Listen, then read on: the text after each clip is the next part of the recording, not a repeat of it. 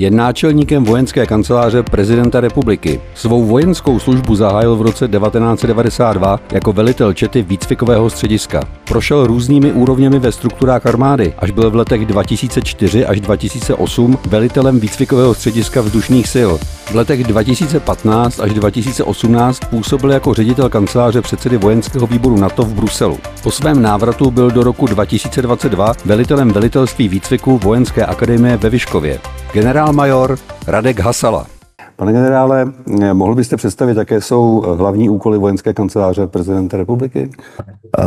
Ty hlavní úkoly tvoří, tvoří dva pilíře. První je to podpora prezidenta republiky jako vrchního velitele ozbrojených sil a ten druhý pilíř je vlastně řízení a e, kontrola hradní stráže. E, co se týče podpory prezidenta jako vrchního velitele ozbrojených sil, to je příprava různých podkladů, e, například podklady pro jmenování generálů, pro jmenování rektorů vojenských vysokých škol, příprava různých podkladů pro jednání, například bezpečnostní rady státu a tak dále.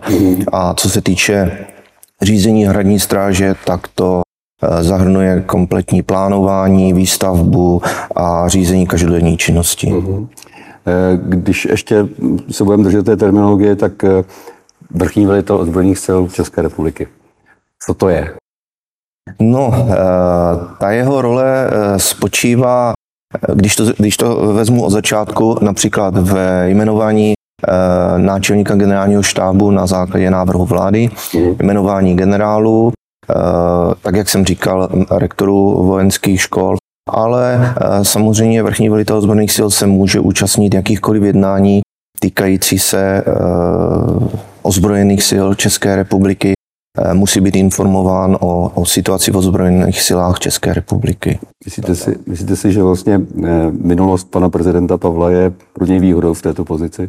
No samozřejmě. Samozřejmě pan prezident má přehled o tom, eh, co se v ozbrojených silách děje, co se děje v armádě České republiky, jaké jsou, jaká je, jaké jsou úkoly, role, jaké jsou potřeby armády České republiky, takže eh, dokáže se velice rychle orientovat a nejenom co se týče armády České republiky, ale i té mezinárodní, eh, i toho mezinárodního prostředí, mezinárodní bezpečnostní Eh, té bezpečnostní situace, co se děje v té bezpečnostní komunitě. Lze to nějak eh, procentuálně vyjádřit, eh, kolik času ve svém pracovním diáři má na armádu? No, těžko procentuálně, ale já musím říct, že na základě těch zkušeností, které mám, samozřejmě je to, je to zlomek. Je to zlomek, protože ta agenda, ta je, ta ta je obrovská. A, a, a, a vidíte to denodenně v médiích. Já musím říct, že jeho program je teda skutečně našponovaný, protože eh, končí, mm, ten jeho program končí ve večerních hodinách, často přes víkend, absolvuje různé návštěvy, jednání, čili eh, ten, ta, ten čas, který vlastně z jeho programu je věnován agendě ozbrojených sil, je eh, spíše menšinový. Hmm. Jaké, můžeme si říct, jaké dojmy v něm zanechala návštěva v Lešti nedávna? No, pro něho to bylo tak trochu symbolické a on se o tom, on se o tom vyjadřoval v médiích, protože eh, když byl eh, předsedou vojenského výboru NATO, tak se připravoval ten koncept eh, předsunutých sil, který byl nejprve v Pobaltí, v Polsku, potom, potom v Turecku. A byl u toho, kdy se vlastně schvalovali plány, schvalovali se tyto dokumenty a posléze došlo k, po, po ruské agrese k rozšíření i na, na Slovensko. Takže k tomu má, řekněme, takovou vazbu, protože ví, jak se to připravovalo, proč se to připravovalo a měl velmi dobrý pocit, když viděl eh, naše jednotky a velení vlastně České republiky těmto silám na Slovensku, takže si myslím, že z toho měl vnitřně takový, takový dobrý pocit. Po vzniku vojenského konfliktu na Ukrajině eh, se velmi řešilo téma eh, uvolňování nebo souhlas vlastně s odchodem českých občanů na pomoc ukrajinské armádě. Je to téma vlastně pro v současnosti ještě pro Pražský hrad? No já bych řekl, že největší boom byl právě eh, na, na základě této agrese, to znamená v loňském roce. Eh, v letošním roce již tolik žádostí neřešíme na, na půdě kanceláře, eh, vojenské kanceláře prezidenta republiky. Spíše řešíme různé dotazy, kolik lidí a, a dohledávání v archivech vlastně různé žádosti a, a odpovědi na, na různé dotazy občanům, ale i novinářům. Hmm. Mezi ty, mezi ty viditelné změny, které eh, se dneska na Pražském hradě dějí, je, řekněme, ukončení omezování vstupu návštěvníků no, do prostor vlastně Pražského hradu. Eh, co vlastně se změnilo oproti předchozímu prezidentskému mandátu v tom, že vlastně najednou to jde? Eh, já bych neřekl omezování vstupu, ale režimu, rež, režimu vstupu. Co se změnilo? Změnily se právě ty kontroly, které jsou na vstupu a změnily se na základě vývoje bezpečnostní situace. Eh, to nebylo pouze na rozhodnutí prezidenta republiky nebo, nebo kancléře nebo paní kancléřky, ale samozřejmě vyjadřovalo se k tomu i policie České republiky, složky, které vyhodnocovaly bezpečnostní situaci. Takže eh, došlo k tomu, že eh, na tom vstupu se, řekněme, eh, snížili ty, ten, ten režim kontrol, to znamená, tak jak všichni vědí, zmizely tam, tam ty bezpečnostní rámy. Nicméně stále ten vstup je, hm, řekněme, monitorován policie České republiky jsou prováděny eh, namátkové kontroly v případě, že ten policista má podezření, že by mohl nahradit eh, osoba, řekněme, která eh, by mohla být potom nebezpečná i, i ostatním návštěvníkům, tak může provést kontrolu. A dále se změní, dále samozřejmě ta, to těžiště té kontroly se přeneslo spíše do hm, areálu Pražského hradu, a to konkrétně prováděním smíšených hlídek na jednotlivých nádvořích, eh, kdy tyto hlídky tvoří vždy jeden policista, jeden příslušník eh, hradní stráže. Mhm. A předpokládám nějaké technologické investice určitě? Ano, samozřejmě jsou plánovány. Tyto, tyto eh, vlastně jsou plánovány, nebo je plánováno pořízení nových technologií, které budou sloužit monitorování. Samozřejmě jsou to nové kamerové systémy, které budou monitorovat ten vnější, vnější ten, ten vnější perimetr Pražského hradu. Ona je to dobrá zpráva nejenom pro návštěvníky, kterých předpokládám, že je teďka mnohem více na Pražském radě. Nebo změnilo se to nějak? Eh, mně se to těžko posuzuje, protože vlastně já jsem nastoupil v březnu eh, a eh, ta turistická sezóna nyní začíná, řekněme, vrcholit, takže je tam spoustu návštěvníků.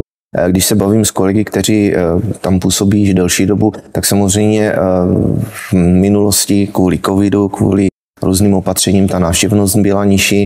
Teď eh, se snažíme monitorovat, jestli je zhruba stejná jako, jako před covidem, jako řekněme v roce 2019.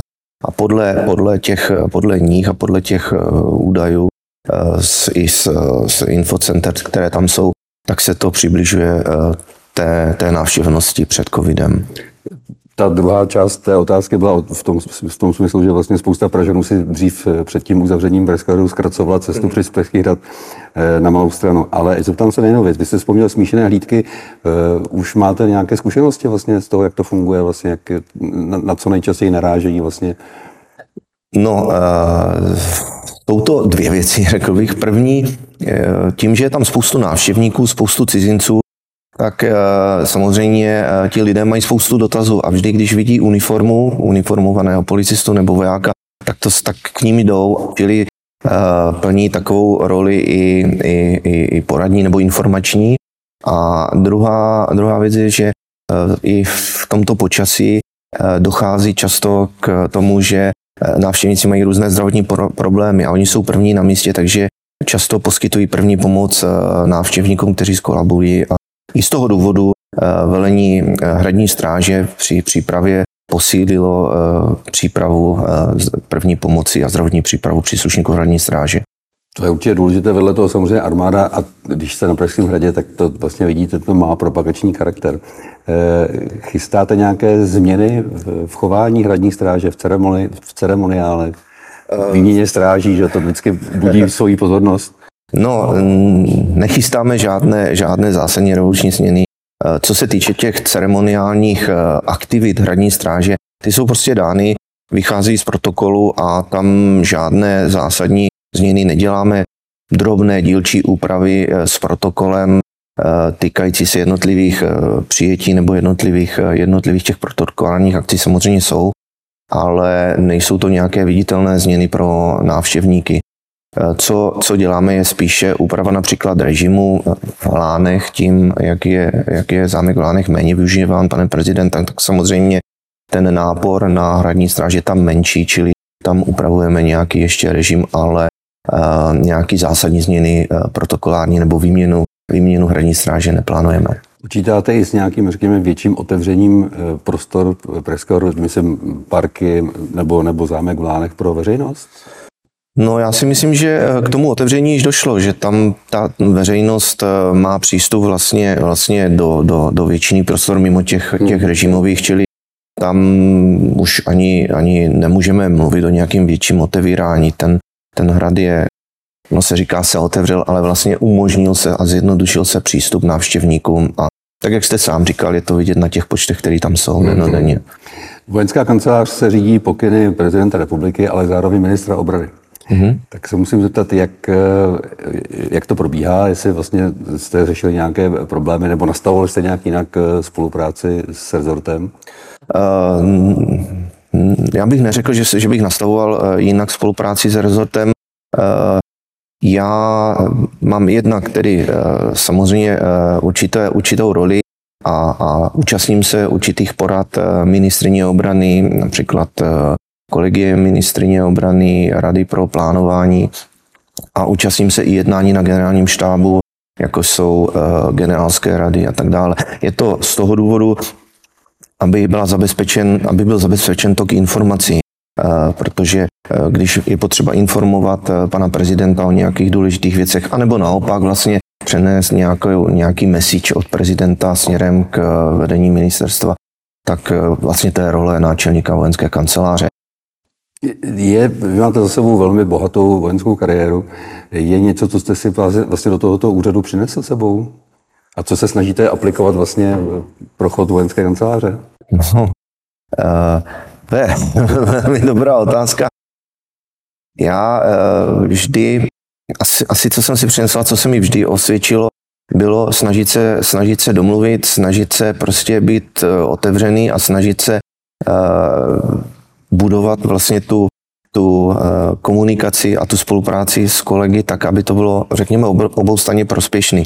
To znamená, eh, vždy tam musí být důvěra mezi, mezi těmi spolupracovníky, otevřenost a to se mi osvědčilo na všech pozicích i na zahraničním pracovišti. A je taky, řekněme, pružnost v rozhodování nebo rychlost téma vlastně pro fungování vojenské kanceláře? Nebo respektive, jak, jak váš úřad musí být jakoby, eh, akční z pohledu třeba prezidenta republiky? No, je to spíš o, o, o rozsahu, o tom šká, o škále eh, vlastně věcí, které řešíme, protože eh, ta vojenská kancelář se mimo jiné také zabývá veškerými žádostmi, stížnostmi, které přichází od občanů a které mají určitý vztah buď k ozbrojeným silám, anebo je to přímo od příslušníků ozbrojených sil. A ty, ty dotazy a ty, ty, ty náměty, to je obrovská škála a často, často musíme lovit eh, v archívech, musíme vysvětlovat, musíme zdůvodňovat. Eh, často musíme zdůvodňovat roli prezidenta. Někdy občané mají pocit, že prostě eh, prezident může rozhodnout a může se rozhodnout zařídit cokoliv, takže spíše je to o, o rozsahu vlastně tady, tady těchto, těchto podnětů. Změnil konflikt na Ukrajině jak fungování vojenské kanceláře? Uh, no, za prvé to bylo, eh, to bylo na začátku, uh, řekněme, počty nebo, nebo těm, těmi žádostmi o, o zapojení občanů České republiky do ozbrojených sil cizího státu. To si myslím, že do té doby tolik žádostí prostě nebylo a, a samozřejmě byla snaha ty žádosti vyřídit rychle, protože to vyžadovala samozřejmě ta, ta situace. No a dále samozřejmě je to taky o užší spolupráci a informování prezidenta o, o situaci, e, jak se vyvíjí vlastně na Ukrajině a o roli e, České republiky a, a záměr České republiky. Mm-hmm. Já to nechci přivolávat, ale zeptat se na to musím v případě, že by došlo k nějakému reálnému ohrožení bezpečnosti České republiky. Jak by se e, změnilo fungování vojenské kanceláře? Uh, tak jak jsem představoval vojenskou kancelář v těch dvou pilířích, tak vlastně i, i v, tady v těchto pilířích by, by se změnilo, řekněme, fungování. První by to samozřejmě bylo uh, zabezpečení ostrahy sídla prezidenta republiky, čili pokud by došlo ke zhoršení bezpečnostní situace, musely by být přijata musela by být přijatá opatření, celá řada opatření na to, abychom tuto funkci zabezpečili. No a dále by to byla samozřejmě podpora mm, prezidenta jako, jako velitele ozbrojených nebo vrchního velitele ozbrojených sil. To znamená, že eh, ta činnost by byla intenzivnější, pan prezident by se účastnil eh, častěji jednání, například eh, Bezpečnostní rady státu, čili příprava podkladu zjišťování informací, užší spolupráce mezi vedením rezortu armády České republiky, čili tam by to bylo na denodenní bázi a, a bylo by to v takovém intenzivnějším modu. Já už jsem tady řekl, že vlastně máte za sebou bohatou vojenskou kariéru. Mezi jiným jste byl velitelem velitelství výceku Vojenské akademie ve Vyškově. Co si myslíte o ambici vlastně eh, kvačerů nebo respektive rozvoje armády, rozvoje sil armády České republiky dosáhnout v roce 2030 30 tisíc profesionálních vojáků a 10 tisíc záložáků? Eh, samozřejmě ta ambice je poměrně, poměrně vysoká. Já si nemyslím, že by byl problém eh, ten zvýšený počet žadatelů nebo prostě těch nových vojáků vycvičit, přijat, přijmout, vycvičit, čili ten, ten, ten, já si myslím, že ten systém, a, a to je i moje zkušenost, je poměrně flexibilní.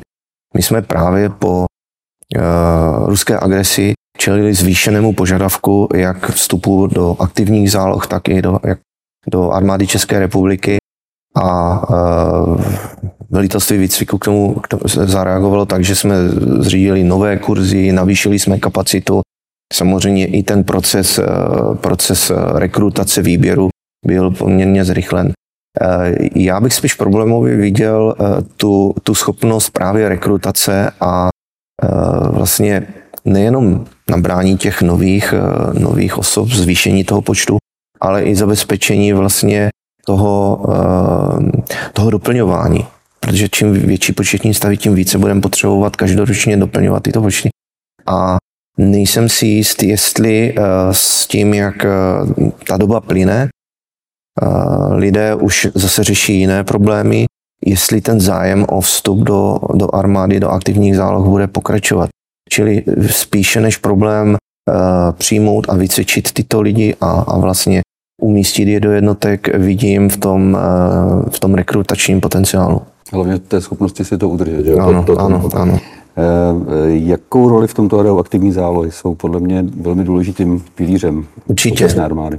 Určitě. Eh, já osobně vnímám roli aktivních záloh eh, velmi důležitě a to, když bych to řekl, z, z takových dvou hlavních eh, rolí. První samozřejmě ten jejich úkol, kdy oni jsou první, v případě zhoršení bezpečnostní situace, oni jsou první vlastně, kteří jsou, kteří jsou povoláváni na základě nebo na, na vytváří vlastně ty jádra, na kterých se potom vytváří nové útvary, doplňují, doplňují profesionály. Ale zároveň eh, mnoho z nich se během, během toho svého působení rozhodne vstoupit eh, nebo stát se eh, příslušníky armády České republiky. Jsou to lidé připravení a vysoce motivováni. Vždy, když jsem měl možnost se setkat s aktivními záložáky, tak mě úplně fascinovala ta jejich, ta jejich přesvědčení, to jejich, ta jejich snaha prostě vyrovnat se těm profesionálním vojákům a přestože samozřejmě ty podmínky jejich byly trošku jiné, eh, i když naše snaha lidí, kteří jsme připravili výcvik nebo, nebo potom i velitelů, vždycky byla jim pomoct a, a vlastně implementovat je do těch eh, jednotek, tak to nejednoduchý nemají, ale nahrazují to skutečně tím nasazením, takže já před nimi smekám. Jedna z věcí, kterou vlastně založilci přináší do armády, je odbornost civilního zaměstnání. To, to určitě potvrdíte, že? Ano, je to pravda, ale já bych řekl, je tam jeden takový zajímavý aspekt, aspekt, že mnoho z nich nechtějí vlastně pokračovat v té své civilní profesi, no. že oni hledají i, i trochu něco jiného. A já jsem se s tím setkal, když jsme eh, měli eh, nové záložáky ve výcviku. Vždycky jsem s nimi měl besedy a ptal jsem se, na jaké, na jaké pozice kam půjdou. A byli tam lidé třeba Eh, mechanici leteckých motorů a šli k dělostřelcům do Jincu, což mě překvapilo. Říkám, proč nepokračujete? Oni říkají, jenom právě my nechceme pro nás, my, my chceme jakoby uniknout z toho, z toho civilního prostředí a, a, a chceme zkusit něco jiného. Ale přesto, že jsou to technici, tak eh, a mají ty zkušenosti, tak velice rychle jsou schopni se naučit a seznámit s, s, jiným, s, jinou, s jinými zbraňovými systémy, ale prostě jsou schopni tu, tu, tu technologii znají, takže ten přínos tam určitě je. Když se vrátím k vašemu eh, životopisu, tak jste působili i u vzdušných sil. Jak vnímáte modernizační projekty nebo procesy v armádě? Já jsem působil u vzdušných sil spíše ve pozicích výcvikových. Naposledy jsem velel výcvikovému středisku vzdušných sil. A samozřejmě ty Vzdušné síly procházely a prochází obrovským modernizačním, obrovskou modernizační změnou. Hmm. Asi nejvýznamnější a nejsignifikantnější je, je příprava pořízení letounů páté generace, což, a bylo to řečeno mnohokrát, není obrovský přínos jenom pro vzdušné síly, ale, ale celou armádu, protože to je technologie úplně jiná, která nás skutečně posune do 21. století. A ruku v ruce s tím samozřejmě jsou to nové, nové vrtulníky, protivzdušná, protivzdušný systém, čili eh, ta výzbroj a technologie uzdušených sil se obrovsky změnila od té doby, co jsem já působil na pozici velitele, vzdušný, velitele eh, výcvikového střediska vzdušných sil. Hmm. Vy jste vedl kancelář eh, tehdejšímu předsedovi vojenskému výboru na to. Eh, máte nějakou zkušenost, jak jsme jako armáda České republiky vnímáni aliančními partnery? Během našeho působení se řešil jeden, jeden projekt na, na úrovni velení na to, a to konkrétně, jak vyhodnocovat zapojení jednotlivých států do kolektivní obrany, kdy se právě řešilo, které státy již eh, splňují ten předpoklad 2% eh, DPH výdaje na, na, na obranu. A eh, mimo jiné se řeklo, aby to bylo férové a spravedlivé, že se musí vzít nejenom tento aspekt, ale i ostatní, jako je třeba zapojení do, do, do misí a do, do působení v zahraničních operacích. Tam zrovna to byla rovina, kde naše, nebo kde Česká republika byla velmi dobře hodnocena. Zapojení našich vojáků do zahraničních operací je velice kladně vnímáno na úrovni velení na to. Jsme za to velice, velice dobře hodnocení. Hmm, lze říct, že armáda České republiky má respekt u svých kolegů? Ano, určitě. A já to můžu říct i z vlastní zkušenosti eh, z loňského roku, když jsem, eh, když jsem působil na pozici velitele EUTM v Mali, kdy bylo vidět, že nás berou jako, jako plnohodnotné odborníky, kteří prostě mají zkušenost s působením v těchto mezinárodních strukturách a v těchto mezinárodních operacích. Na to se vás právě chci zeptat. Vy jste misi v Mali vedl. Mm-hmm. Jaká je tam teďka situace? No, není moc veselá, když bych to řekl jednoduše. A situace tam strašně změnila. Já jsem vlastně to začal sledovat eh, od okamžiku, kdy jsem, kdy jsem byl eh, vybrán jako kandidát na pozici velitele. Eh, v tu dobu ta, mm, v Mali probíhala, probíhal výcvik, mi se plnila několik výcvikových aktivit. Potom jsem navštívil Mali v rámci přípravy. Došlo tam k určitému omezení a došlo k, chlaz, k schlazení, řekněme, politických vztahů mezi Eh, politickými reprezentanty Mali a Evropskou unii. Během našeho působení se ta situace ještě komplikovala. Eh, samozřejmě to bylo v důsledku toho, že eh, Mali spolupracovalo s, s Ruskem, byli tam umístění poradci, příslušníci Wagnerové skupiny, kteří působili mm, s malýskými jednotkami z toho důvodu, byl ten výcvik omezen a e, v určité fázi docházelo k redukci této mise, což malíská strana docela špatně jako nesla, nebyli moc nadšení z toho, že se ty počty tak rapidně snižují a bylo potřeba jim vysvětlit vlastně, proč se snižují, jak to je, jestli je opouštíme, neopouštíme, což byla role moje. A když jsem odcházel, tak mi e, ambasador Evropské unie, který tam byl, tak mi říká, hele, ty jsi tady byl spíš jako diplomat než jako velitel, protože jsem neustále uh, byl v kontaktu s náčelníkem generálního štábu malijských sil, s ministerstvem zahraničních věcí a neustále vysvětloval kroky uh, a záměry Evropské unie v Mali. Bezpečnostní situace se tam zhoršila a zhoršuje a mám trošku obavy z dalšího vývoje nejenom v Mali, ale vůbec na Sahelu. Je vlastně Afrika jedním z potenciálních míst dalšího, řekněme, bezpečnostního rizika? Já si myslím, že je to potenciál obrovského problému a průseru, když bych to řekl lidově, protože eh, my jsme monitorovali tu situaci eh, a já jsem záměrně řekl Sahelu, vidím tam dvě takové nejžhavější eh, místa, což je Mali a Burkina Faso, kde tím působením nejenom teroristických skupin, ale i, i změny klimatu a i to, těch podmínek, v jakých ti lidé žijí, je tam spoustu Eh, spoustu uprchlíků, spoustu lidí bez domova a mluvíme o milionech lidí. A teď je jenom otázka času, když se tito lidé dají třeba do pohybu. Hlavní směr je potom eh, Evropa, Španělsko, eh, Itálie a potom budeme hovořit, nebo pamatujeme si ty vlny uprchlíků z východu, kdy jsme hovořili o statisícech, tady hovoříme o milionech. Hmm. To je jedna věc. Druhá věc, že Samozřejmě tyto uprchlické tábory jsou potom velice snadnými rekrutačními středisky pro různé teroristické skupiny. Čili nestabilita v tomto regionu může zcela zásadně ovlivnit i bezpečnostní situaci u nás. Pojďme zpátky na Pražský hrad z Afriky. Zabývá se pan prezident prostřednictvím vaší kanceláře Eh, projekty v oblasti modernizace armády a může do toho nějak vstupovat?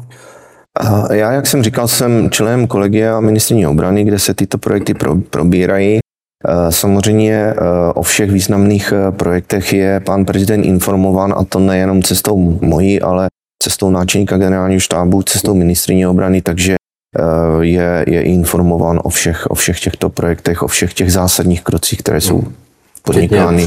modernizované koncepce kvačů třeba. Ano, eh, samozřejmě i, i eh, ohledně aktualizace a, a vlastně jako eh, přípravy nového kvačuru. Myslíte si, že to je výhoda, že generál Pavel je prezidentem republiky, že má vojenskou zkušenost, že vlastně může vhodněji a lépe mít vhled do, do této problematiky? Z mého pohledu určitě. Samozřejmě i, myslím si, i pro náčelníka generálního štábu, případně uh, ministrině obrany, je, jako bych řekl, plnohodnotný partner pro diskuzi, pro může vyjádřit své názory a oba dva s ním diskutují a, a určitě je to přínosem. Mm-hmm. To, co jsme tady řešili s oběma náčelníky, eh, posledními generálního štábu a dalšími veliteli, je vlastně fakt, že na Ukrajině nebojuje jenom profesionální armáda, ale že vlastně tam jako je větší, širší sepětí vlastně mezi civilním obyvatelstvem a, a, a ozbrojenými složkami. Eh, lze toto nějak přenést na území České republiky, protože to vnímání vlastně armády jako profesionálního celku na jedné straně a civilního obyvatelstva tady není úplně jedno a to samé téma. No, je to je pravda, že na Ukrajině jsme byli svědky toho, jak se celá společnost semkla a vlastně není to záležitost z ozbrojených sil, ale to celospolečenská záležitost prezidentem počínaje a, a, a, a lidí, kteří e, nejsou, říkám, členy ozbrojených sil konče. U nás ta situace e, bylo zajímavé sledovat vlastně po, při, při vlastně vzniku té agrese tak si myslím, že i naše společnost eh, vystupovala jednoznačně. Eh, dnes, když vidím nějak, některé reakce, nejsem si jist, jestli to celá společnost vnímá stejně. Eh, samozřejmě obrana, obrana naší republiky není, neleží pouze na ramenou těch cílovém stavu 30 tisíc příslušníků ozbrojených sil plus tisíců příslušníků bezpečnostních sil, ale na každém občanovi České republiky. A to je potřeba, aby si lidé upozorni, uvědomili. A myslím si, že přestože je za to velmi často kritizován náčin generálního štábu, takže to dělá dobře, že se snaží ne lidi strašit, ale vysvětlit jim, že pokud k takovému průseru nás dojde, tak je to průser nás všech. A jediné, co můžeme udělat, je v současné době přesvědčit případné, případné agresory, že uh, by to pro ně byl problém, kdyby se snažili nás napadnout. A to přesvědčení je právě i to, že celospolečensky je to vnímáno tak, že každý, uh, každý vidí obranu, obranu naší republiky jako tu prioritní. To je, když se říká ten princip zastrašení, tak to je jeden z, z hlavních pilířů toho principu, že ta os, ta společnost je odhodlaná ten stát bránit. A to si myslím, že, že, že, že se snaží náčelník generálního štábu dosáhnout. Já vaše slova potvrzuji, protože si myslím, že to téma samozřejmě je a dělat, že neexistuje, ještě neznamená, že ho, že ho řeším, že, nebo že se nestane. A jak k tomu může přispět prezident?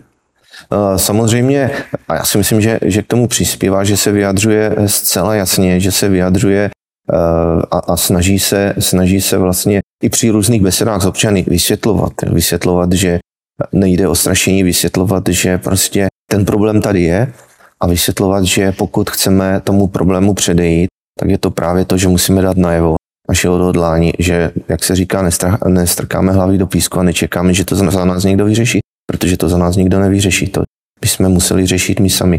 A nejlepší je tomu předejít. Může se, jsou, jsou různé nástroje samozřejmě a jeden z nich, tak jak říkám, je ostrašení. To znamená přesvědčit, že jsme tady v tomhle jednotní, že eh, se všichni postavíme a tu republiku budeme bránit.